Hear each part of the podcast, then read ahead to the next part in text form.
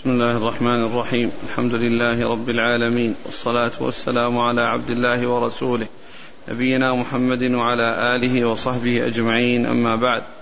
فيقول الإمام مسلم بن الحجاج رحمه الله تعالى في مقدمة صحيحه وأسند أبو عمرو الشيباني وهو ممن أدرك الجاهلية وكان في زمن النبي صلى الله عليه وسلم رجلا. وأبو معمر عبد الله بن سخبرة كل واحد منهما عن أبي مسعود الأنصاري رضي الله عنه عن النبي صلى الله عليه وسلم خبرين. بسم الله الرحمن الرحيم. الحمد لله رب العالمين وصلى الله وسلم وبارك على عبده ورسوله نبينا محمد وعلى آله وأصحابه أجمعين. ما بعد فالإمام مسلم رحمه الله ذكر عدة أحاديث جاءت مسندة إلى رسول الله عليه الصلاة والسلام و وقال في هذا أن أبا عمرو الشيباني وكان في زمن الرسول صلى الله عليه وسلم رجلا يعني أنه ليس بصبي يعني أنه من أهل التحمل وأهل من أهل التحمل وأهل الأخذ للأحاديث.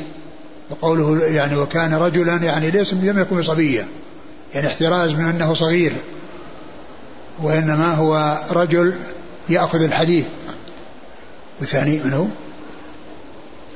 وأبو معمر عبد الله بن سخبرة. و و و وأبو معمر. وأبو معمر عبد الله بن سخبرة.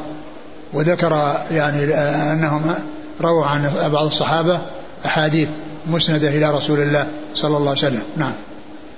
وأسند عبيد بن عمير عن أم سلمة زوج النبي صلى الله عليه وسلم عن النبي صلى الله عليه وسلم حديثا وعبيد بن عمير ولد في زمن النبي صلى الله عليه وسلم. نعم. وأسند قيس بن أبي حازم وقد أدرك زمن النبي صلى الله عليه وسلم عن أبي مسعود الأنصاري عن النبي صلى الله عليه وسلم ثلاثة أخبار. وأسند عبد الرحمن بن أبي ليلى وقد حفظ عن عمر بن الخطاب وصحب عليا عن أنس بن مالك عن النبي صلى الله عليه وسلم حديثا. وأسند ربعي بن حراش عن, عمر عن عمران بن حسين عن النبي صلى الله عليه وسلم حديثين. وعن أبي بكرة عن النبي صلى الله عليه وسلم حديثا وقد سمع ربعي من علي بن أبي طالب وروى عنه. وأسند نافع بن جبير بن مطعم عن أبي شريح الخزاعي عن النبي صلى الله عليه وسلم حديثا. وأسند النعمان بن أبي عياش عن أبي سعيد الخدري ثلاثة أحاديث عن النبي صلى الله عليه وسلم. وأسند عطاء بن يزيد الليثي عن تميم الداري عن النبي صلى الله عليه وسلم حديثا. وأسند سليمان بن يسار عن رافع بن خديج عن النبي صلى الله عليه وسلم حديثا. وأسند حميد بن عبد الرحمن الحميري عن أبي هريرة عن النبي صلى الله عليه وسلم أحاديث. فكل هؤلاء التابعين الذين نصبنا روايتهم عن الصحابة الذين سميناهم لم يحفظ عنهم سماع علمناه منهم. لم يعلم لم يحفظ عنهم سماع علمناه منهم في رواية بعينها. ولا أنهم لقوهم في نفس خبر بعينه. وهي أسانيد عند ذوي المعرفة بالأخبار والروايات من صحاح الأسانيد. لا نعلمهم وهنوا منها شيئا قط ولا التمسوا فيها سماع بعضهم من بعض. إذ السماع لكل واحد منهم ممكن من صاحبه غير مستنكر لكونهم جميعا كانوا في العصر الذي اتفقوا فيه. وكان هذا القول الذي أحدثه القائل الذي حكيناه في توهين الحديث بالعلة التي وصف أقل من أن يعرج عليه ويثار ذكره إذ كان قولا محدثا وكلاما وكلاما خلفا لم يقله أحد من أهل العلم سلف ويستنكره من بعدهم خلف فلا حاجة بنا في رده بأكثر مما شرحنا إذ كان قدر المقالة وقائلها القدر الذي وصفناه والله المستعان. والله المستعان على دفع ما خالف مذهب العلماء وعليه التكلان. هذا الذي ذكره الإمام مسلم رحمه الله من هذه الأمثلة يعني يريد بها أن هؤلاء آه، حصلت منهم المعاصرة وأن حديثهم متصلة وهو على الرأي الذي رآه وأنه يكتفى بمجرد المعاصرة وأنه لا يلزم ولا يشترط أن يحصل بينهم يعني تلاقي أو سماع وإنما الأصل أنه إذا كان مدركا زمانه وكان في ذلك الوقت يعني أهلا للتحمل مثل ما مر في قوله وكان رجلا يعني أنه أهل للتحمل فإن ذلك يكون كافيا. وسبق أن عرفنا أن الإمام البخاري رحمه الله أن رأيه أنه يعني يشترط يعني التلاقي بين الراوي ومن روى عنه ولو كان ذلك مرة واحدة وعرفنا فيما مضى أن هذا يزيد من من شأن صحيحه ولكنه عدم وجوده أو عدم التزام مسلم وغيره به لا يحط من شأنه فكل منهما صحيح وإنما الفرق بين هذا وهذا إنما هو بالقوة في الصحة وما دونها في الصحة. نعم.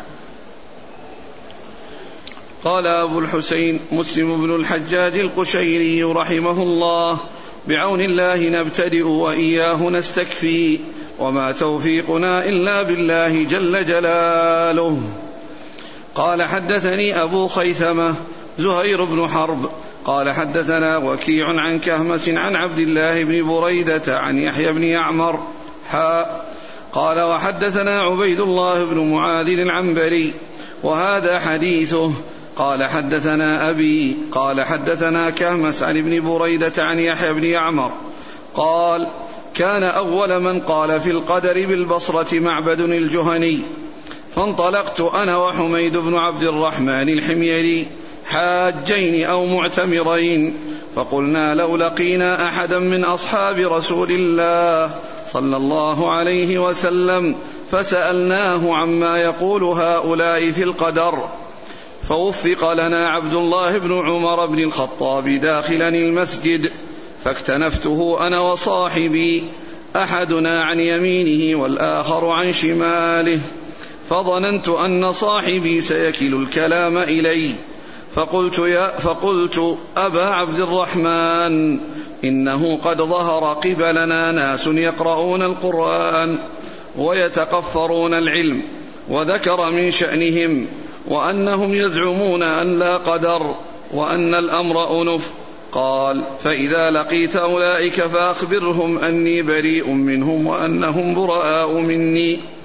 والذي يحلف به عبد الله بن عمر لو أن لأحدهم مثل أحد ذهبا فأنفقه ما قبل الله منه حتى يؤمن بالقدر. ثم قال حدثني أبي عمر بن الخطاب رضي الله عنه قال بينما نحن عند رسول الله صلى الله عليه وسلم ذات يوم إذ طلع علينا رجل شديد بياض الثياب شديد سواد الشعر لا يرى عليه أثر السفر. ولا يعرفه منا أحد حتى جلس إلى النبي صلى الله عليه وسلم فأسند ركبتيه إلى ركبتيه ووضع كفيه على فخذيه وقال يا محمد أخبرني عن الإسلام. فقال رسول الله صلى الله عليه وسلم الإسلام أن تشهد أن لا إله إلا الله وأن محمدا رسول الله. وتقيم الصلاة وتؤتي الزكاة وتصوم رمضان وتحج البيت إن استطعت إليه سبيلا. قال صدقت. قال فعجبنا له يسأله ويصدقه. قال فأخبرني عن الإيمان. قال أن تؤمن بالله وملائكته وكتبه ورسله واليوم الآخر وتؤمن بالقدر خيره وشره. قال صدقت. قال فأخبرني عن الإحسان. قال أن تعبد الله كأنك تراه فإن لم تكن تراه فإنه يراك. قال فأخبرني عن الساعة. قال ما المسؤول عنها بأعلم من السائل. قال فأخبرني عن أماراتها. قال أن تلد الأمة ربتها وأن ترى الحفاة العراة العالة رعاء الشاء يتطاولون في البنيان. قال ثم انطلق فلبثت مليا ثم قال لي يا عمر أتدري من السائل؟ قلت الله ورسوله أعلم قال فإنه جبريل أتاكم يعلمكم دينكم. هذا الحديث صدر به الإمام مسلم رحمه الله آه، صحيحة وجعله أول حديث في كتاب الإيمان من صحيحه وهو حديث جبريل المشهور الذي آه، رواه عمر عن رسول الله صلى الله عليه وسلم رواه عمر رضي الله عنه ورواه أبو هريرة رواه عمر رضي الله عنه عند مسلم ورواه أبو هريرة عند البخاري وهو عند البخاري ومسلم. وصدره بحديث عمر رضي الله تعالى عنه فهو أول حديث فيه وأول حديث في صحيح البخاري إنما الأعمال بالنيات. وهو عن عمر. وقد جمع وقد يعني بدأ النووي في كتاب الأربعين بأول, بأول حديث في صحيح البخاري وثنى بهذا الحديث الذي هو أول حديث في صحيح مسلم. وسبقه إلى ذلك آه، البغوي في شرح السنة ومصابيح السنة فإنه صدر الكتابين آه، بهذين الحديثين. جعل الحديث الأول في كل منهما حديث إنما الأعمال بالنيات وجعل الحديث الثاني حديث عمر هذا. ف يعني فأول حديث في صحيح البخاري إنما البنيات وأول حديث عند مسلم هو هذا الحديث. وقد كما قلت النووي صدر بهما كتابه الأربعين والبغوي صدر بهما كتابيه مصابيح السنة وشرح السنة. وهذا الحديث يعني حديث عظيم مشتمل على يعني أمور عديدة ومشتمل على بيان آه، آه، الإسلام والإيمان والإحسان وهذه هي هي, هي, التي جاءت مبينة وموضحة في هذا الحديث. وفي أول الحديث قصة كما ذكر كما جاء في الحديث أن أن يحيى بن أعمر وحميد بن عبد الرحمن الحميري آه، جاء إلى جاء إلى جاء للحج أو للعمرة ومر ومروا في هذه المدينة وأنهم آه، كان قد حدث عندهم بدعة القول بالقدر معبد الجهني وأنهم يقولون أن لا قدر وأن الأمر أنف وأن العباد يخلقون أفعالهم فجاءوا وأرادوا أن يلتقوا بأحد من أصحاب الرسول عليه الصلاة والسلام ليطلبوا منه الفتوى والإخبار عن هذا الذي البدعة التي حصلت في بلادهم التي حصلت في البصرة. وهذا يدل على أن هذه البدعة بدعة القدر أنها حصلت في عصر الصحابة وأنها حصلت في البصرة وأن وأن التابعين يحرصون على الرجوع إلى الصحابة ومعرفة الأحكام الشرعية ويستفتونهم في الأمور التي تشكل عليهم لأنهم هم الذين لقوا الرسول عليه الصلاة والسلام فيحدثون عنه بالشيء الذي يعني يبين ما يدل على الشيء الذي آه، يحتاج إليه الناس. فسألوه عن هؤلاء الذين خرجوا قبلهم وأنهم يقولون كذا وكذا وذكروا شيئا يعني من من أحوالهم وأنهم يقرؤون القرآن ويشتغلون بالعلم ولكنهم آه، على على على غير هدى وعلى عمى على عمى بصيرة.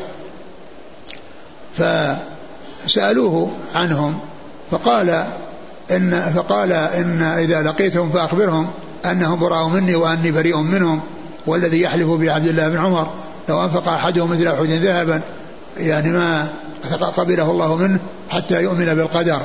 ثم إنه ساق الحديث الطويل من أجل كلمة القدر التي جاءت في أثناء الحديث. هذا الحديث الطويل ساقه مسلم رحمه الله بكماله ليستدل به يعني على بدعة القدر وعلى أنه لازم لابد من الإيمان بالقدر لأنه جاء في أصول الإيمان الستة أن آخرها كما في الحديث وأن تؤمن بالقدر خيره وشره. وهذه القصة فيها فوائد. يعني من فوائدها أن أن الصحابة رضي الله عنهم وأرضاهم يعنون بالرجوع إلى الصحابة التابعين يعنون بالرجوع إلى الصحابة ومعرفة الأحكام الشرعية منهم. وهكذا يعني ينبغي أن يكون آه، طلاب العلم على حرص وعلى آه، اهتمام بمعرفة بالرجوع إلى العلماء وفي الأمور المشكلة. والأخذ عنهم والاستفادة من علمهم لأن هؤلاء لأن التابعين هذين التابعيين آه، لقي عبد الله جاءوا يعني يودون أن يحصلوا أحدا أو أن يلتقوا بأحد من أصحاب الرسول صلى الله عليه وسلم ليبصرهم وليبين لهم آه، الحكم أو الحكم في هؤلاء الذين خرجوا في بلادهم. وهو أنهم يعني يقولون يعني بالقدر وأن الأمر أنف وأن العباد يخلقون أفعالهم. ف واشتملت على يعني شيء من الأدب وهو أن هذين الرجلين لما التقوا بعبد الله بن عمر وهو يمشي كان أحدهم عن يمينه والثاني عن شماله. وهذا فيه التمكن تمكن كل منهما من أن يعني يسمع كلام ابن عمر لأنهم ما صاروا كلهم في جهة واحدة وإنما واحد في اليمين والثاني في الشمال ليتمكن كل واحد منهم من سماع ما يتكلم به عبد الله بن عمر. وفيها أيضا آه، آه، من الأدب الخطاب بالكنية والمخاطبة بالكنية لأنه قال يا أبا عبد الرحمن. فخاطب عبد الله بن مسعود عبد الله بن عمر بكنيته وهو أبو عبد الرحمن. وهذا من الآداب الحسنة ومن الأخلاق الطيبة أن الإنسان عندما يخاطب غيره يخاطبه بالكنية. وهذا جاء في أحاديث كثيرة يعني آه، فيما يتعلق بفعل التابعين وفعل الصحابة وكذلك يعني آه، ما جاء عن رسول الله عليه الصلاة والسلام حيث يذكر بعض أصحابه بالكنية. فهذا شيء جميل وشيء مستحسن ومن ومما يعني دار سار عليه سلف هذه الأمة. ثم أيضا في الأدب فيما بينهما وأن كل واحد منهما يعني عنده متفقون على السؤال ولكن أحدهم وهو يحيى بن يعمر لما رأى صاحبه سكت ظن أنه يكل الحديث إليه. ظن أنه يكل الحديث إليه فتكلم. لأن, لأن ذاك لم يتكلم ففهم منه أنه يريد أن يتكلم هو الذي هو يحيى ابن ابن يعمر. فسأل هذا السؤال فدل على أن هذا من الآداب التي تكون بين الطلاب وبين الطلبة. يعني بأن يعني آه كل واحد منهما يعني يقدر الآخر ويحترمه وأنه لا يتقدم عليه إلا لا يتقدم عليه بشيء آه، آه، بحيث يعني يتنازل الثاني ويقول تكلم أو أنه يسكت أحدهما فيتكلم يتكلم الآخر. فهذا يعني من الآداب. وقد ظفروا بالجواب من عبد الله بن عمر وذلك أنهم سألوه وأجابهم بهذا الحكم وساق الحديث وفيه على أن المفتي إذا سئل عن شيء يذكر الدليل لأنه أخبرهم بالشيء الذي عنده ثم ساق الحديث الطويل من أجل جملة وأن تؤمن بالقدر خيره وشره. وهذا يدلنا أيضا على يعني عناية مسلم رحمه الله وإراده الأحاديث يعني بدون تقطيع لأنه ساقه كله من أجل جملة وأن تؤمن بالقدر خيره وشره. يعني ما قال يعني عن عمر أنه في حديث طويل أنه قال وأن تؤمن بالقدر خيره وشره وإنما ساق الحديث كاملا. وهذه طريقة مسلم رحمه الله. لا يقطع الأحاديث وإنما يسوقها مساقا واحدا ويسوقها يعني بغير تقطيع ومن غير رواية بمعنى وهذا مما آه، آه، تميز به كتابه. تميز به كتاب مسلم رحمه الله وهو المحافظة على الألفاظ والمحافظة على الأسانيد وعدم اختصارها وعدم تفريقها إلا في بعض الأحوال القليلة التي يعني يسوق فيها الحديث في مكان ثم يريده في مكان آخر. وهي قليلة جدا بالنسبة للآلاف الكثيرة التي اشتمل عليها هذا هذا الصحيح وقد ذكر الشيخ محمد فؤاد الباقي أنها تبلغ 137 حديثا هذه اللي جاءت في أكثر من موضع. وإلا فما سواها كله مجتمع في مكان واحد. يذكر الحديث ويذكر طرقه ويذكر يعني اختلاف ألفاظه في مكان واحد. و وإنما في الأحوال القليلة يأتي به في مكان آخر. يأتي به في مكان آخر. ومما يوضح آه، يعني رجوع آه، طلاب العلم إلى العلماء واستفتائهم والأخذ عنهم وعدم آه، اعتمادهم على أنفسهم. ما جاء في صحيح مسلم عن يزيد بن صهيب الفقير وهو من الرواة من رجال الصحيحين قال خرجت أنا وجماعة عصابة يعني للحج وكانوا آه، يعتقدون أو في جاء في ذهنهم يعني مذهب الخوارج الذي هو آه، آه، كونهم يعتبرون أن مرتكب الكبيرة مخلد في النار وكذلك المعتزلة. ف فكان هذا المذهب أو هذا هذا يعني هذا المذهب السيء يعني عالق في أذهانهم. وأنه أعجبهم وأنهم جاءوا إلى المدينة وكانوا يريدون بعد الحج أن يخرجوا على الناس بهذا المبدأ الذي هو تكفير مرتكب الكبيرة وأنه خالد مخلد في النار. قال فلقينا آه، جابر بن عبد الله مستندا إلى سارية من سواري المسجد وأنه يحدث وأنه يعني جاء عنه يعني ما يدل على يعني الخروج من النار بالشفاعة. فقال انظر انظر ماذا ما تحدث به. والله عز وجل يقول إنه إنك من النار فقد أخزيته. وقال كلما قضيت جلودهم بدلناهم جلودا غيرها. فقال له جابر أتقرأ القرآن؟ قال نعم. قال فإن الله عز وجل ذكر المقام محمود. للرسول عليه الصلاة والسلام الذي يحمده عليه الأولون والآخرون وأنه آه، يعني يعني يحصل منه أو من هذا المقام أنه يشفع في أناس دخلوا النار فإنهم يخرجون منها. فخرجوا يعني ذهبوا وحدث بعضهم بعضا. قالوا أترون أترون هذا الشيخ يكذب على رسول الله؟ صلى الله عليه وسلم. أترون هذا الشيخ يكذب على رسول الله؟ صلى الله عليه وسلم. ثم قال أنهم رجعوا وتركوا هذا ال... الذي علق في أذهانهم ولم يعني يخرج إلا رجل واحد. هو الذي ابتلي بهذا ولم يستفد من هذه من هذا اللقاء المبارك مع صاحب رسول الله صلى الله عليه وسلم جابر بن عبد الله. وهذا يبين لنا أن الرجوع إلى رجوع التابعين إلى الصحابة حصل لهم فيه خير كثير وكذلك رجوع طلبة العلم إلى العلماء في الأمور المشكلة وفي الأمور النازلة التي يعني آه لا يتمكن كل أحد من أن يأتي فيها بالجواب فإنهم إذا رجعوا إلى العلم ورجعوا إلى العلماء فإنهم يعني يفيدونهم ويستفيدون منهم بالرجوع إليهم.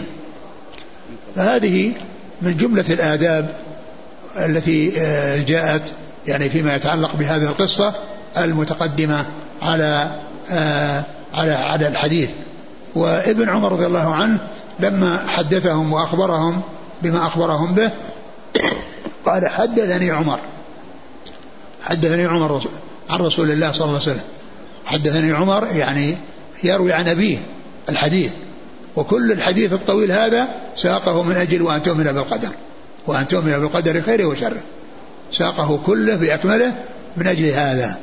قال عمر رضي الله عنه بينما نحن عند رسول الله صلى الله عليه وسلم لأنهم جلوس عنده عليه الصلاة والسلام بينما هم كانوا عند الرسول صلى الله عليه وسلم قال يطلع علينا رجل شديد بياض الثياب شديد سواد الشعر لا يرى عليه أثر السفر ولا يعرفه منا أحد ولا يعرفه منا أحد. فجاء إلى النبي صلى الله عليه وسلم فأسند ركبتيه إلى ركبتيه ووضع يعني يديه على فخذيه وقال يا محمد أخبرني عن الإسلام. فأجابه عليه الصلاة والسلام ثم سأله عن الإيمان فأجابه وسأله عن الإحسان وأجابه وسأله عن الساعة فأجابه وسأله عن أمر الساعة فأجابه. ثم قال بعد ذلك هذا جبريل أتاكم يعلمكم دينكم. أصحاب رسول الله صلى الله عليه وسلم كانوا عنده فجاء جبريل وهو على صورة إنسان والشيء الذي لفت نظرهم أن الإنسان الغريب يأتي وثيابه يعني رثة وشعره فيه يعني الغبار بسبب السفر وهذا جاء على خلاف هذه العادة وهو غير معروف عند الصحابة. طلع عن رجل شديد بياض الثياب شديد سواد الشعر لا يرى عليه إثر السفر لأن إثر السفر يحصل فيه تغيير للثياب ويحصل فيه تغيير للشعر بحيث يعني يصير أشعث ويصير فيه الغبار ف وهو ليس كذلك. فجلس إلى النبي صلى الله عليه وسلم. وقد جاء على صورة رجل غير معروف. والملائكة تأتي على صور الآدميين. تأتي على صور الآدميين. كما جاء جبريل في هذا الحديث على صورة رجل مجهول وكان يأتي إلى النبي صلى الله عليه وسلم على صورة دحية بن خليفة الكلبي وكان من أجمل الصحابة فكان يأتي بصورته إلى النبي صلى الله عليه وسلم. وكذلك أخبر الله عز وجل عن مريم أن جبريل جاءها بصورة إنسان وكذلك الملائكة جاءوا إلى إبراهيم وإلى لوط بصورة بشر فهم يتحولون بإذن الله وبقدرة الله عن هيئاتهم التي خلقوا عليها إلى إلى هيئة البشر وإلى صورة البشر وشكل البشر. آه، آه، إذا جاء في القرآن الكريم وجاء في السنة أن الملائكة تحول إلى شكل إلى شكل البشر. ومجيئهم يعني إلى شكل البشر معناه أن هيئتهم التي كانوا عليها تتحول إلى هيئة أخرى. فإن الملائكة ذوي أجنحة كما قال الله عز وجل بعض السماوات جاء الملائكة أولي أجنحة مثنى وثلاثة ورباع وجبريل له ستمائة جناح. وقد رآه النبي صلى الله عليه وسلم وقد سد الأفق فحجمه ضخم وحجم كبير. ثم هذا الحجم الكبير يتحول إلى أن يكون شكل إنسان. يعني معناه أنه تحول يعني ذاك الشكل الكبير راح وانت صار مكانه هذا الإنسان الذي هو على شكل إنسان.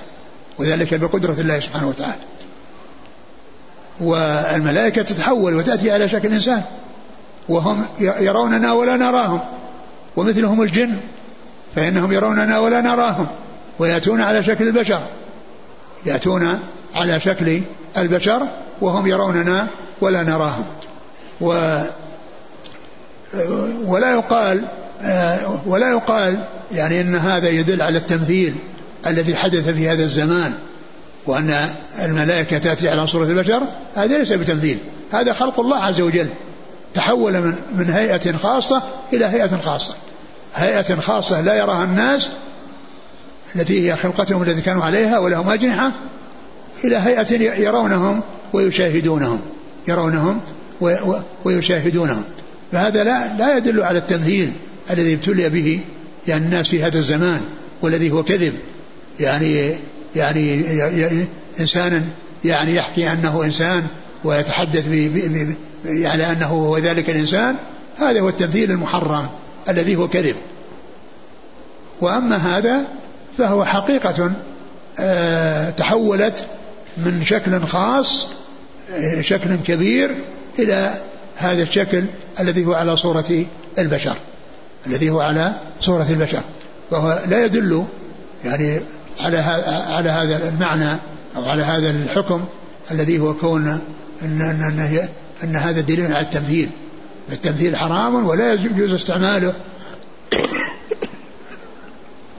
والحديث لا يدل عليه والحديث لا يدل عليه بينما جلوس عند رسول الله صلى الله عليه وسلم اطلع علينا رجل شديد بياض الثياب شديد سواد الشعر لا يرى عليه أثر السفر ولا يعرفه منا أحد فأسند ركبتيه إلى ركبتيه يعني جاء وتقدم وشق الصف الصفوف حتى جلس إلى جنب النبي صلى الله عليه وسلم وقيل إن يديه يضع يديه يعني على يدي جبريل على على فخذيه فخذ جبريل. وقيل إنه على فخذ الرسول عليه الصلاة والسلام. وأن هذا قيل إن هذا زيادة في التعمية يعني حتى حتى لا يعرف حتى لا يعرف ولكنه عرف بعد ذلك بأنه جبريل كما أخبر بذلك رسول الله عليه الصلاة والسلام. وقول عمر لا يعرفه منا أحد يعني إما لكونه يعني فهم يعني ذلك أو أنه فهم من الصحابة أنهم يعني وافقوه على ذلك لأنه كان ينظر بعضهم إلى بعض لأنه كان ينظر بعضهم إلى بعض وهذا يدل على على عدم معرفتهم له يدل على معرفتهم له. فسأل النبي صلى الله عليه وسلم أسئلة. أولها أنه سأله عن الإسلام. فأجابه بأن أن تشهد أن لا إله إلا الله وأن محمد رسول الله تقيم الصلاة وتؤتي الزكاة وتصوم رمضان وتحج البيت إن استطعت إليه سبيلا قال فعجبنا له يسأله ويصدقه. قال صدقت. قال فعجبنا له يسأله ويصدقه. لأن الذي يسأل إذا كان غير عالم ما يقول صدقت يعني يأخذ الجواب ويمشي. لكن الذي يقول صدقت يعني ما عنده علم. عارف الجواب. عارف الجواب وأنه مطابق لما كان يعلم. ولهذا الرسول عليه الصلاة والسلام قال هذا جبريل أتاكم يعلمكم دينكم. يعلمهم بالسؤال والرسول صلى الله عليه وسلم يعلمهم بالجواب. يعني فنسب ال يعني التعليم إلى الرسول صلى الله عليه وسلم لأنه المباشر له وهو الذي سمع منه يعني هذا الكلام ونسب إلى جبريل لكونه المتسبب فيه في السؤال. ولهذا يقول, يقول, يقول العلماء يستدل بهذا الحديث على أنه لا يلزم أن السائل إذا سأل يسأل عن شيء يجهله. بل يسأل عن شيء يعلمه ليسمع الحاضرين الجواب. ليسمع الحاضرين الجواب لأن جبريل يعرف الجواب ولكنه سأل ليجيب النبي صلى الله عليه وسلم وهم يسمعون. فيكون بذلك سأل من أجل غيره لا من أجله هو لأنه كان يعلم ذلك. يعني سأل من أجل غيره قالوا فهذا يستدل به على أن الإنسان يمكن أن يسأل في اجتماع وفي مجلس عن شيء يعلم جوابه من أجل أن يسمع الحاضرون الجواب من المسؤول. من الذي وجه إليه السؤال يسمع الحاضرون. وهذا فعل جبريل هو من هذا القبيل. واضح بأنه ما سأل ليتعلم وإنما سأل ليعلم. سأل ليعلم بسؤاله والنبي صلى الله عليه وسلم يعلم بجوابه يعلم بجوابه. فسأله عن الإسلام. فقال أن تشهد أن لا إله إلا الله وأن محمد رسول الله وتقيم الصلاة وتؤتي الزكاة وتصوم رمضان تحج البيت إن استطعت إليه سبيل قال صدقت؟ قال فعجبنا له يسأله ويصدقه ثم سأله عن الإيمان قال أن تؤمن بالله وملائكته وكتبه ورسله واليوم الآخر وتؤمن بالقدر خير وشر. وكلمة تؤمن بالقدر خير وشر هذا محل الشاهد. من إيراد الحديث بأكمله. من ابن عمر. يعني من أجل هذه الجملة في آخر أركان الإيمان الستة. فسأله عن آه، آه، عن الإسلام فأجابه بالأمور الظاهرة وهي التي تناسب المعنى اللغوي للإسلام لأنه الاستسلام والانقياد يعني في الظاهر في أمور ظاهرة. وسأله عن الإيمان فأجابه بأمور باطنة يعني قلبية أن تؤمن بالله تصديق وإقرار في القلب بهذه الأمور. فقيل إن الإسلام والإيمان إذا جمع بينهما في الذكر فرق بينهما بالمعنى. وإذا انفرد أحدهما عن الآخر شمل المعنيين. فهنا ذكر الإيمان والإسلام مع بعض. وفسر الإسلام بالأمور الظاهرة والإيمان بالأمور الباطنة. لكن إذا جاء لفظ الإيمان مفردا أو لفظ الإسلام مفردا فإنه يدخل فيه يشمل المعنيين الظاهرة والباطنة. ومن يبتغي غير الإسلام دينا فليقبل منه الأمور الظاهرة والباطنة. ومن يكفر بإيمانه فقد حبط عمله الظاهرة والباطنة.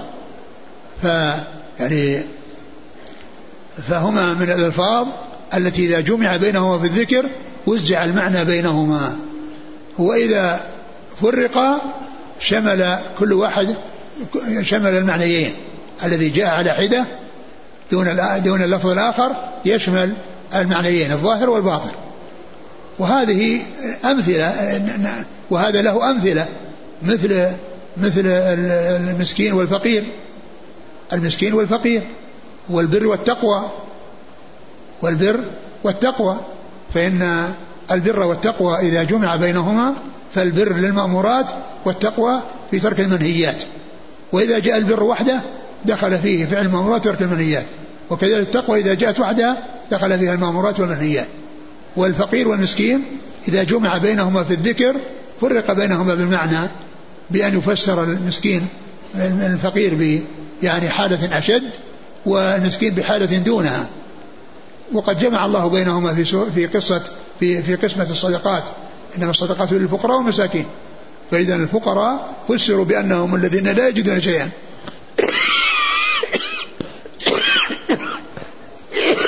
والمساكين الذين يجدون شيئا لا يكفيه فكل منهم يستحق الزكاة. لكن إذا جاء الفقير وحده أو ذكر المساكين وحدهم دخل الفقراء مع المساكين والمساكين مع الفقراء. مثل ما جاء في حديث حديث معاذ بعده إلى اليمن. فإن الله افترض عليهم صدقة تؤخذ من أغنيائهم فترد على فقرائهم. فجاءت فقرائهم وحدها ليس مع مساكين. إذا يدخل تحتها من كان شديد الحاجة وأنه ليس عنده شيء وما كان عنده شيء لا يكفيه كلهم يدخلون تحت قوله آه، وترد إلى فقرائهم وترد إلى فقرائهم. فإذا هناك كلمات آه، إذا جمعت بينهما في الذكر وزع المعنى بينها وإذا انفرد أحدهما عن الآخر فإنه يشمل يعني يستوعب المعنيين يستوعب المعنيين. وهنا الذي معنا فيه ذكر الإيمان على حدة والإسلام على حدة وفسر هذا بما يناسبه وهذا بما يناسبه. وإذا جاء الإسلام وحده شمل الأمور الظاهرة والباطنة وإذا جاء الإيمان وحده شمل الأمور الظاهرة والباطنة. وقوله أن تشهد أن لا إله إلا الله وأن محمد رسول الله هذا هو الركن الأول من أركان الإسلام. وهو أساس في نفسه وأساس لغيره. هو أساس في نفسه وأساس لغيره. لأن بقية الأركان اللي هي الصلاة وما بعدها لا تنفع إلا مع شهادته. فهو أساس في نفسه وأصل في نفسه وأصل لغيره. لأن من حصل منه الصدقة وكذا وهو لم يشهد إلا محمد رسول الله فإنه يعني لا لا لا, لا ينفعه ذلك ولا يفيد ولا ولا يفيده ذلك. بل لابد من الدخول في الإسلام وذلك بشهادة لا إله إلا الله وأن محمد رسول الله. وشهادتان لازمتان متلازمتان. لا تنفك إحداهما عن الأخرى. فمن حين بعث رسول الله عليه الصلاة والسلام إلى قيام الساعة لا بد من شهادة لا إله إلا الله وشهادة محمد رسول الله. ومن شهد لا إله إلا الله ولم يشهد أن محمد رسول الله بعد بعثته فهو كافر ومن أهل النار. كما قال عليه الصلاة والسلام الحديث الذي رواه مسلم في صحيحه والذي نفسي بيده لا يسمع بأحد من هذه الأمة يهودي ولا نصراني. ثم لا يؤمن بالذي بالذي يجري به إلا كان من أصحاب النار. يعني اليهود والنصارى هم من أمة محمد صلى الله عليه وسلم أمة الدعوة. وكل إنس وجني من حين بعثته إلى الرسول بعثته صلى الله عليه وسلم إلى قيام الساعة فهو من أمة محمد صلى الله عليه وسلم أمة الدعوة. وأن على كل واحد أو كل آه، إنسي وجني أن يؤمن به يؤمن أن يشهد لا إله إلا الله ويشهد أن محمد رسول الله عليه الصلاة والسلام. لابد يعني من ذلك وإلا كان من أصحاب النار كما جاء في هذا الحديث الذي هو والذي نفسي بيده لا يسمع بأحد من هذه الأمة يهودي ولا نصراني ثم لا يؤمن الذي جئت به إلا كان أصحاب النار وأمة محمد صلى الله عليه وسلم أمتان أمة دعوة وأمة إجابة. وأمة الدعوة كل إنس وجن من حين بعثة إلى قيام الساعة. كلهم مدعوون. ما حد يدعى وحد ما يدعى. كلهم مدعوون. ما حد يدعى وحد ما يدعى. بل كلهم مدعو وأما أمة الإجابة فهم الذين وفقوا للدخول في الإسلام وشهدوا أن لا إله إلا الله وأن محمد رسول الله. وقد جمع الله عز وجل بين هاتين الأمتين في آية في سورة يونس وهي قول الله عز وجل والله يدعو إلى دار السلام ويهدي من يشاء إلى صراط مستقيم. فقوله والله يدعو إلى دار السلام أي كل أحد المفعول حذف. يعني كل مدعو إلى دار السلام ما أحد يدعو وأحد لا يدعى. والله يدعو إلى دار السلام كل أحد حذف المفعول. ثم ذكر أمة الإجابة ويهدي من يشاء إلى صراط مستقيم. فمن هدي إلى صراط مستقيم وشهد أن لا إله إلا الله وأن محمد رسول الله صار من أمة الإجابة. وأما أمة الدعوة فإنها موجهة لكل إنس وجن. من بعثته على السنة إلى قيام الساعة. ولا يسع أحد الخروج عن عن عن عن, عن دينه وعن شريعته وأن من لم يؤمن به فإنه يكون من, من أصحاب النار. لأن الله فرض على الثقلين الجن والإنس الإيمان به والدخول في دينه والعمل بما جاءت به شريعته صلوات الله وسلامه وبركاته عليه. فإذا آه، الشهادتان أساس في نفسهما وهما أساس لغيرهما لأن بقية الأركان هي تابعة لها ولا تنفع ينفع أي شيء منها ولا من غيرها إذا لم يكن مبنيا على شهادة لا إله إلا الله وأن محمد رسول الله صلى الله عليه وسلم. وشهادة لا إله إلا الله تعني إفراده بالألوهية وإفراده بالعبادة وأنه الإله الحق الذي لا تكون تكون العبادة إلا لغير إلا الله سبحانه وتعالى. لا يكون لغيره منها نصيب. بل هي يجب أن تكون خالصة لله ولا شركة لغيره فيها. لا شركة لغيره فيها. هذا هو معنى أشهد أن لا إله إلا الله. وكلمة لا إله إلا الله يقال لها كلمة الإخلاص. وهي المفتاح وهي النهاية. هي المفتاح. الرسول عليه الصلاة والسلام أول ما بعثه الله كان يمشي في القبائل ويقول يا أيها الناس قولوا لا إله إلا الله تفلحوا. يا أيها الناس قولوا لا إله إلا الله تفلحوا. وكذلك هي النهاية. كما قال عليه الصلاة والسلام لقنوا موتاكم لا إله إلا الله فإنه من كان آخر كلام من الدنيا لا إله إلا الله دخل الجنة. فإنه من كان آخر كلام من الدنيا لا إله إلا الله دخل الجنة. فكلمة الإخلاص فيها نفي وإثبات. نفي العبادة عن كل من سوى الله وإثباتها لله وحده لا شريك له. فأولها نفي عام وآخرها إثبات خاص. لا إله يعني حق لأن خبر لا محذوف وتقديره حق. يعني لا إله لا, لا إله حق ولا ولا يصح أن يقال لا إله موجود لأن الآلهة موجودة التي تعبد من دون الله. ولكن إذا جاءت كلمة حق خرجت تلك الآلهة التي تعبد من دون الله لأنها ليست بحق. فلا يصح أن يقدر لا إله موجود وإنما يقال لا إله حق. إلا الله إثبات خاص نفي عام في أولها وإثبات خاص في آخرها. تنفي العبادة عن كل ما سوى الله وتثبتها لله وحده لا شريك وتثبتها لله وحده لا شريك هذا هو معنى لا إله إلا الله. وأما شهادة أن محمد رسول الله صلى الله عليه وسلم فمعناها أن يحب محبة تفوق محبة النفس والوالدين والأولاد والناس أجمعين. وأن تصدق جميع أخباره. وأن تمتثل جميع أوامره. وأن ينتهى عن جميع نواهيه. وأن لا يعبد الله إلا بما جاء به. وأن لا يعبد الله إلا بما جاء به صلى الله عليه وسلم. فإذا لا بد من تجريد الإخلاص لله وحده ولا بد من تجريد المتابعة للرسول صلى الله عليه وسلم. وتجريد الإخلاص لله وحده هو معنى أشهد أن لا إله إلا الله. وتجريد المتابعة للرسول صلى الله عليه وسلم هو معنى أشهد أن محمد رسول الله. ومعنى أشهد أن محمد رسول ولهذا قال شيخ الإسلام محمد بن الوهاب رحمه الله في كتابه فصل الثلاثة مبينا معنى شهادة لا إله إلا أن محمد رسول الله قال طاعته فيما أمر وتصديقه فيما أخبر واجتناب ما نهى عنه وزجر ولا يعبد الله إلا بما شرع. ولا يعبد الله إلا بما شرع. فتمتثل أوامره كلها وينتهى عن نواهيه كلها وتصدق أخباره كلها سواء كانت ماضية أو مستقبلة أو موجودة غير مشاهدة. لأن لأن أمور الغيب يعني منها ماضي ومنها حاضر ومنها مستقبل. فالأخبار الماضية مثل أخبار عن الأنبياء وعن الملائكة وعن الأمم السابقة وما جاء في القرآن من قصصهم فهذه أخبار عن أمور مغيبة ماضية.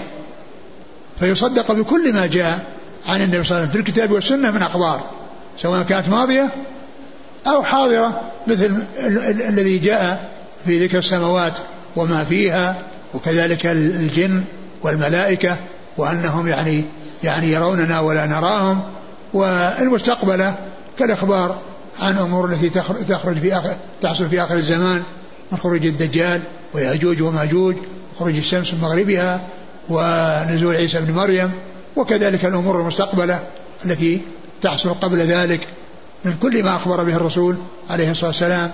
فإنه إذا أخبر عن شيء فإنه لا بد وأن يوجد ذلك الذي أخبر به فيؤمن به ويصدق وأنه لا بد وأن يوجد وفقا لما أخبر به صلى الله عليه وسلم.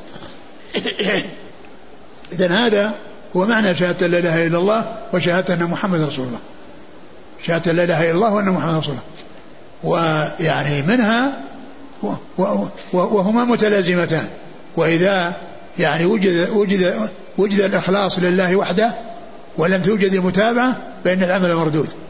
لقوله صلى الله عليه وسلم من أحدث في أمرنا ما ليس منه رد. ومن عمل عملا ليس عليه أمره رد.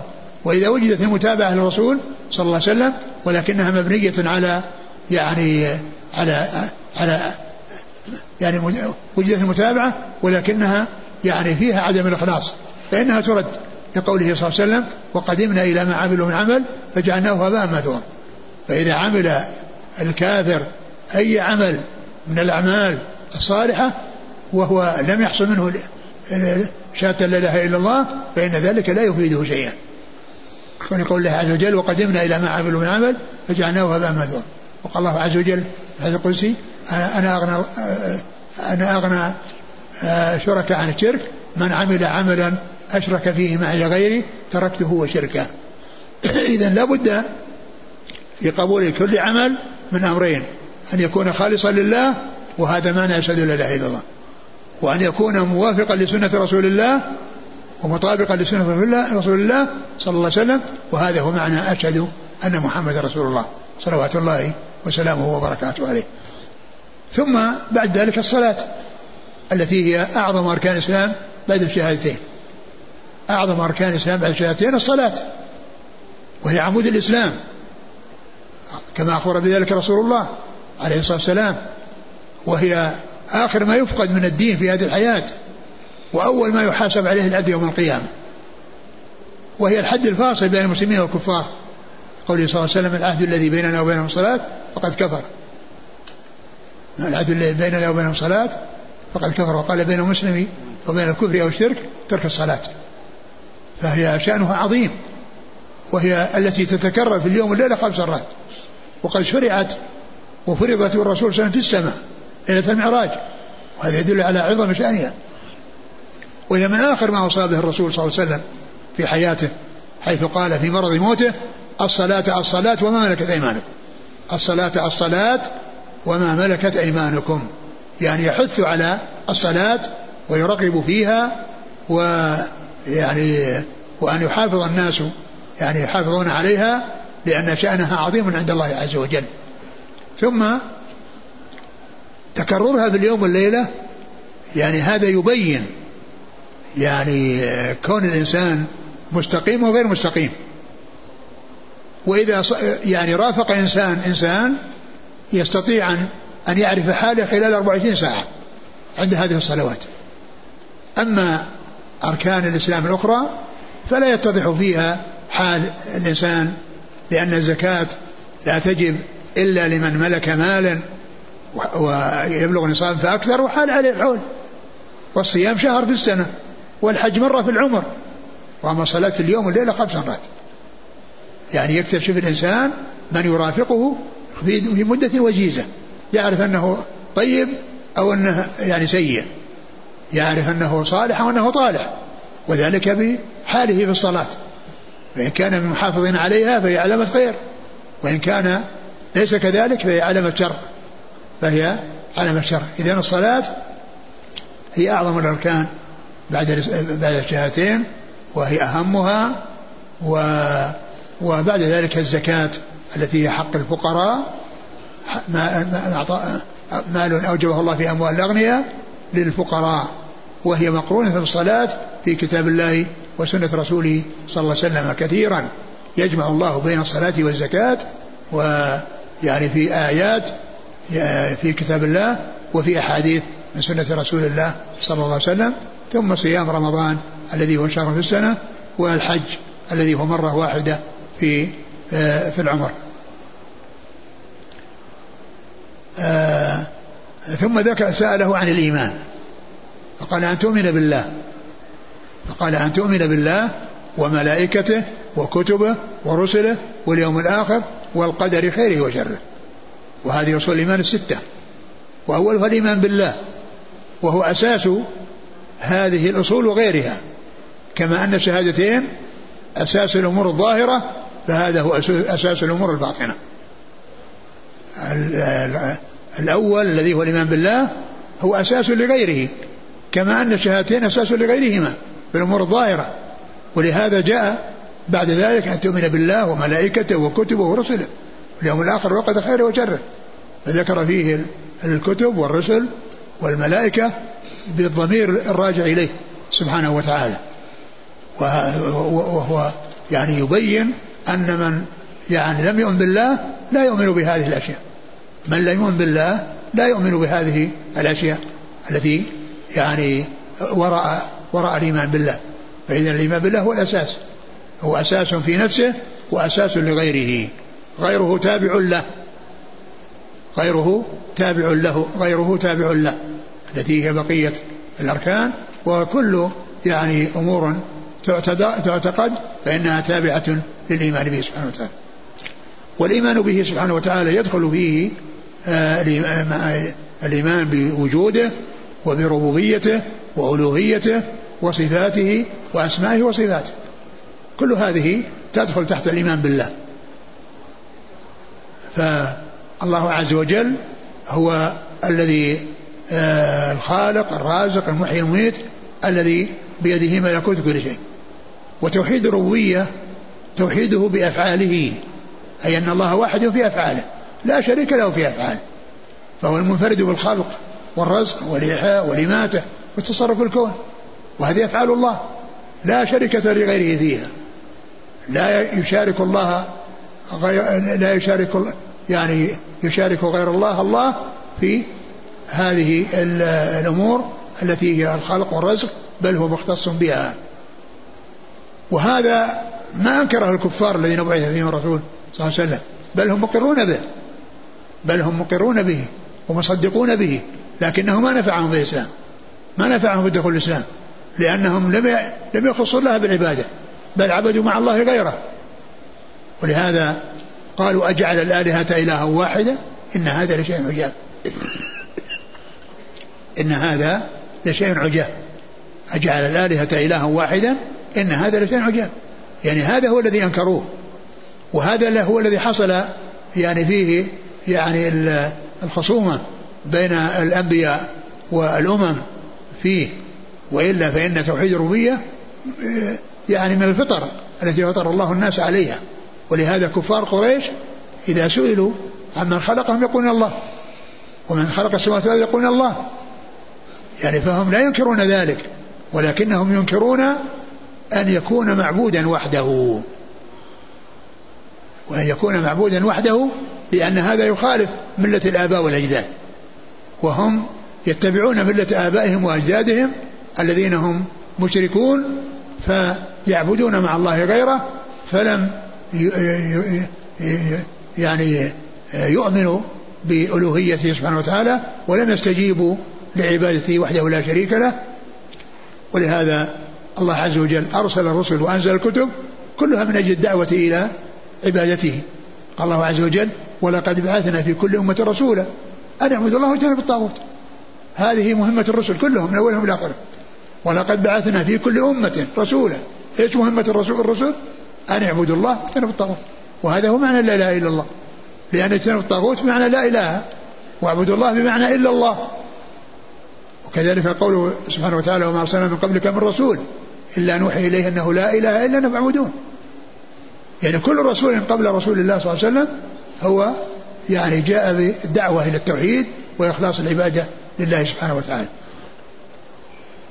أما توحيد الألوهية فتوحيد الله بأفعال العباد أفعال العباد.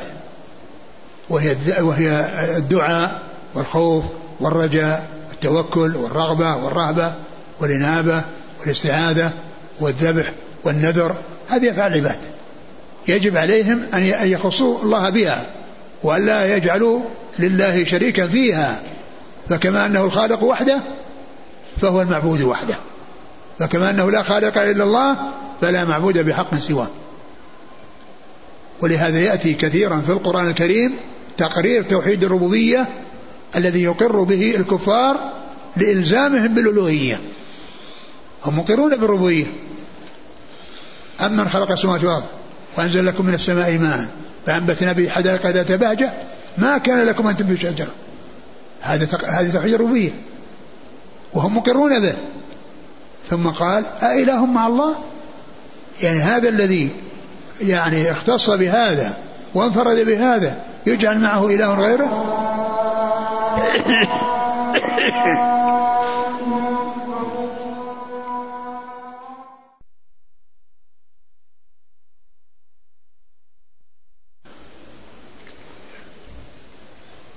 إذا توحيد الألوهية هو الذي أرسلت الرسل وأنزلت الكتب أرسلت الرسل للدعوة, للدعوة إليه والكتب لبيانه والدعوة إليه. ف آه، وقد جاءت يعني بذلك الآيات والأحاديث عن رسول الله عليه الصلاة والسلام. ف آه، فهو حق الله على العباد. حق العباد حق الله على العباد يعبدوه ولا يشركوا به شيئا. كما جاء ذلك مبينا في حديث معاذ بن جبل في وصيته للرسول وصية الرسول صلى الله عليه وسلم لمعاذ بن جبل يعني حيث يعني بين له أن حق العباد على الله أن يعبدوه ولا يشركوا به شيئا. فهذا هو التوحيد الذي حصلت الخصومة بين الرسل وبين الأمم فيه وأما توحيد الربوبية وهو متفق عليه ولم يكن فيه يعني معارضة فيه. وكما قلت أن أنه يأتي في القرآن تقرير توحيد الربوبية لأنهم مقرون به من أجل إلزامهم بالألوهية. ولهذا قال أمن خلق أمن أمن كان من خلق السماوات والأرض وأنزل من السماء ماء وأنزل لكم من السماء ماء فأنبتنا به حدائق ذات بهجة ما كان لكم أن تنبتوا شجرة. هو الله وهم مقرون به. من أجل قوله أإله مع الله. أإله مع الله استفهام إنكار. كيف تجعلون مع الله آلهة؟ وهو الذي انفرد بهذه الأشياء التي خلقها الله الذي خلق خلقها لكم. أإله مع الله بل هم قوم يعدلون. أمن جعل الأرض قرارا وجعل خلالها أنهارا وجعل لها رواسي وجعل بين البحر حاجزا أإله مع الله بل أكثرهم لا يعلمون. أما يجيب مطر إذا دعاه ويكشف السوء ويجعلهم خلفاء الأرض أإله مع الله قليلا ما تذكرون أما يهديكم في ظلمات البر والبحر وما يرسل الريح بشرا بين رحمته أإله مع الله تعالى الله عما يشركون. أما يبدأ الخلق ثم يعيده وما يرزقكم من السماء والأرض أإله مع الله قل هاتوا برهانكم في صادقين. فخمس آيات كلها تذكر فيها يعني أمور هم يعني يقرون بها و والمقصود من ذلك إلزامهم بالألوهية. وذلك أنه كل ما ذكر يعني في في في أول هذه الآيات يأتي بعدها إله مع الله. هل يعقل أن يكون مع الله آلهة وهو الذي انفرد بهذه الأشياء؟ كيف كيف الرجل أو أو الإنسان يعبد إنسانا مثله؟ هذا يعقل. يعني إنسان أناس يعني مخلوقات كانت معدومة ثم أوجدها الله. والإنسان معدوما فأوجده الله. فيعبد الإنسان غير الله والكل مثله كان مخلوقا. ولهذا قال الله عز وجل إن الذين تدعون من دون الله عباد أمثالكم. إن الذين تدعون من دون الله عباد أمثالكم. يعني كيف يليق؟ ويعقل أن أن إنسان يعبد إنسانا أو أن مخلوقا يعبد مخلوق وإنما العبادة للخالق. العبادة للخالق وحده والمخلوقون كلهم عبيد الله وكلهم يعبدون يعني اللازم أن يعبدوا الله عز وجل. أما أن يعبد مخلوق مخلوقا فهذا هذا من السفة فهذا من السفة وعمل بصيرة. الذي تدعون من دون الله عباد أمثالكم. إذا توحيد الألوهية هو الذي حصل فيه الخصومة بين الأمم وبين الرسل وقص الله عز وجل ما جرى بينهم وبين أممهم وما حصل لهم من العذاب بعدم تحقيقهم يعني هذا الذي أمروا به والشيء الذي خلقوا له وأمروا به وهو عبادة الله عز وجل كما قال الله عز وجل وما خلقت الجن والإنس إلا ليعبدون. يعني ليأمرهم وينهاهم ويأمرهم بعبادته وينهاهم عن معصيته. آه ثم توحيد الأسماء والصفات أن يؤمن الإنسان ويصدق بكل ما جاء عن الله وعن رسوله من الأسماء والصفات. يؤمن بها ويصدق بها ولأن هذه من أمور الغيب ولا يأتي الإنسان بشيء يضيفه إلى الله عز وجل إلا ما ثبت في كتاب الله إلا ما جاء في كتاب الله وثبت في سنة رسول الله صلى الله عليه وسلم من الأسماء والصفات فيؤمن بكل ما ورد على وجه اللائق بكمال الله وجلاله. من غير آه تأويل من غير تشبيه وتمثيل ومن غير تحريف وتأويل وتعطيل بل كما قال الله عز وجل ليس كمثله شيء وهو السميع البصير. يعني إثبات مع تنزيه. لأن هذه الآية ليس كمثله شيء وهو السميع البصير. أثبت لنفسه السمع, السمع والبصر بقوله هو السميع البصير. ونفى المشابهة بقوله ليس كمثله شيء. فله سمع لا كالأسماع وبصر لا كالأبصار. وهكذا جميع الصفات. تثبت على ما يليق بالله مع تنزيهه عن المشابهة وتنزيهه أيضا عن آه، التعطيل الذي هو في الحقيقة يعني تشبيه بالمعدومات. لأن لأن التشبيه بالموجودات يعني خبيث والتعطيل هو تشبيه بالمعدومات. لأنه إذا كان لا يتصف بالصفات إذا هو يكون من جملة أو المعدومات ويكون معبوده عدما. ولهذا قال ابن القيم رحمه الله في مقدمة آه، بين يدي قصيدة النونية قال إن المشبه يعبد صنما والمعطل يعبد عدما. المشبه يعبد صنما والمعطل يعبد عدما لأنه يعني معبوده لا وجود له. ولهذا قال ابن عبد البر رحمه الله في كتاب التمهيد يقول إن الذين يعني آه أن المعطلة يصفون المثبتة بأنه مشبهة يصفون المثبتة بأنه مشبهة لأنه ما يتصورون إثبات إلا مع تشبيه. ما يتصورون إثبات إلا مع تشبيه. قال وهم في الحقيقة نافون للمعبود. يعني هؤلاء الذين يصفون المثبتة بأنه مشبهة ولا يثبتون الصفات هؤلاء نافون للمعبود. يعني معناه لا وجود للمعبود عنده. قال الذهبي في كتابه العلو آه، آه، قلت صدق والله فإن الجهمية مثلهم كما قال حماد بن زيد. إن جماعة قالوا في دارنا نخلة. فقيل لها ألا خوص؟ قالوا لا ما في خوص. ألها عسب؟ لا ما في عسب. ألها ساق؟ قالوا ما لها ساق. قيل يعني إذا ما في داركم نخلة. إذا ما في داركم نخلة. لأن نخلة لا يكون لها تنفع عنها جميع صفات النخل. إذا لا وجود له إذا لا وجود له والله تعالى أعلم وصلى الله وسلم وبارك على عبده ورسوله نبينا محمد وعلى آله وأصحابه أجمعين. جزاكم الله خيرا وبارك الله فيكم. ألهمكم الله الصواب ووفقكم للحق. شافاكم الله وعافاكم ونفعنا الله بما سمعنا. غفر الله لنا ولكم وللمسلمين أجمعين. سبحانك اللهم وبحمدك أشهد أن لا إله إلا أنت